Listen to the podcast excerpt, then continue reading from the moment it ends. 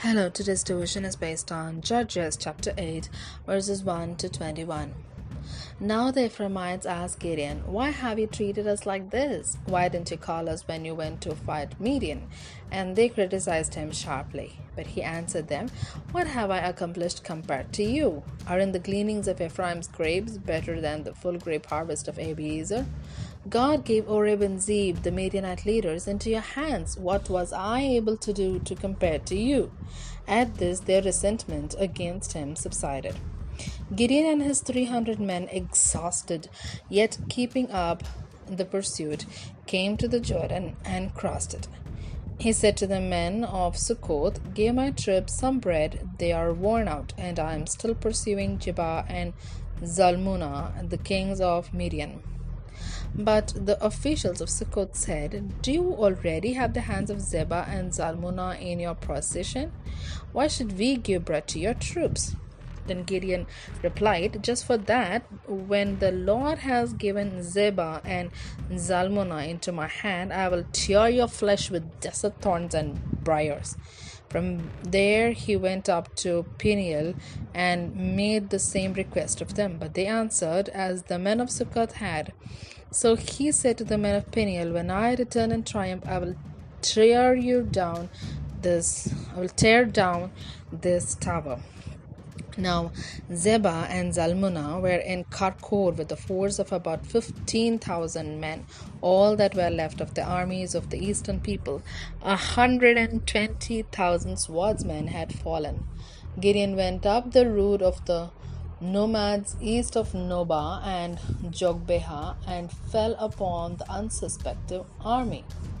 Zebah and Zalmunna, the two kings of Midian, fled, but he pursued them and captured them, routing their entire army. Gideon, son of Joash, then returned from the battle of the pass of Heres. He caught a young man of Succoth and questioned him, and the young man wrote down for him the names of the seventy seven officials of Succoth, the elders of the town. Then Gideon came and said to the men of Succoth, Here are Zebah and Zalmunna, about whom you taunted me by saying, Do you already have the hands of Zebah and Zalmunna in your possession? Why should we give bread to your exhausted men? He took the elders of the town and taught the men of Succoth a lesson by punishing them with desert thorns and briars. He also pulled down the tower of Peniel and killed the men of the town. Then he asked Zebah and Zalmunna, What kind of men did you kill at Tabor? Men like you, they answered, each one with the bearing of the prince. Gideon replied, Those were my brothers, the sons of my own mother. As surely as the Lord lives, if you have if you had spared their lives, I would not kill you. Turning to Jether, his young uh, oldest son, he said, Kill them. But Jether did not draw his sword because he was only a boy and was afraid. Zebah and Zalmunna said, Come, do it yourself. As is the man, so is his strength. So Gideon stepped forward and killed them and took the ornaments off their camels' necks. Here ends the Bible reading.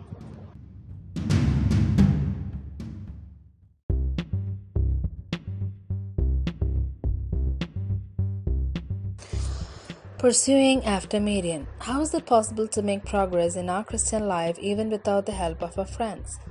The men of Ephraim joined in the fight against the Midianites when Gideon called out to them. Yet they were upset that Gideon did not call them before the battle started. Gideon complimented them and gave them recognition they seemed to crave. A soft answer turns away wrath. His reply was a wise way to deal with contention when there was work for the Lord to be done. Gideon asked the people of Succoth and later Penuel for refreshment of the weary soldiers.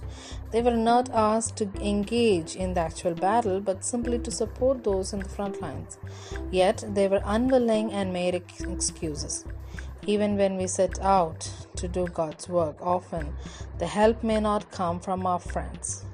With or without the help of the law people of Succoth and Penuel, Gideon knew God would able, enable him to win the battle. Yet he vowed to take revenge on these people who refused to help the army of Israel at this strategic time.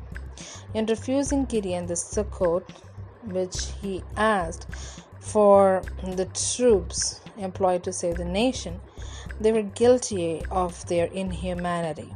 Moreover, they meant to say there were 15,000 men with Zebah and Zalmunna, and Gideon has not even captured the leaders yet. They underrated him and would not give him the help he asked. In a way, these people were assisting the enemy. Theirs was the sin of hardness of heart toward the brethren and treason against God. Surely trials and troubles are our great instructors as God permits them. Let us learn to trust Him and follow His instructions. The Lord your God goes with you, he will never leave you or forsake you. Deuteronomy chapter 31, verse 6. Amen.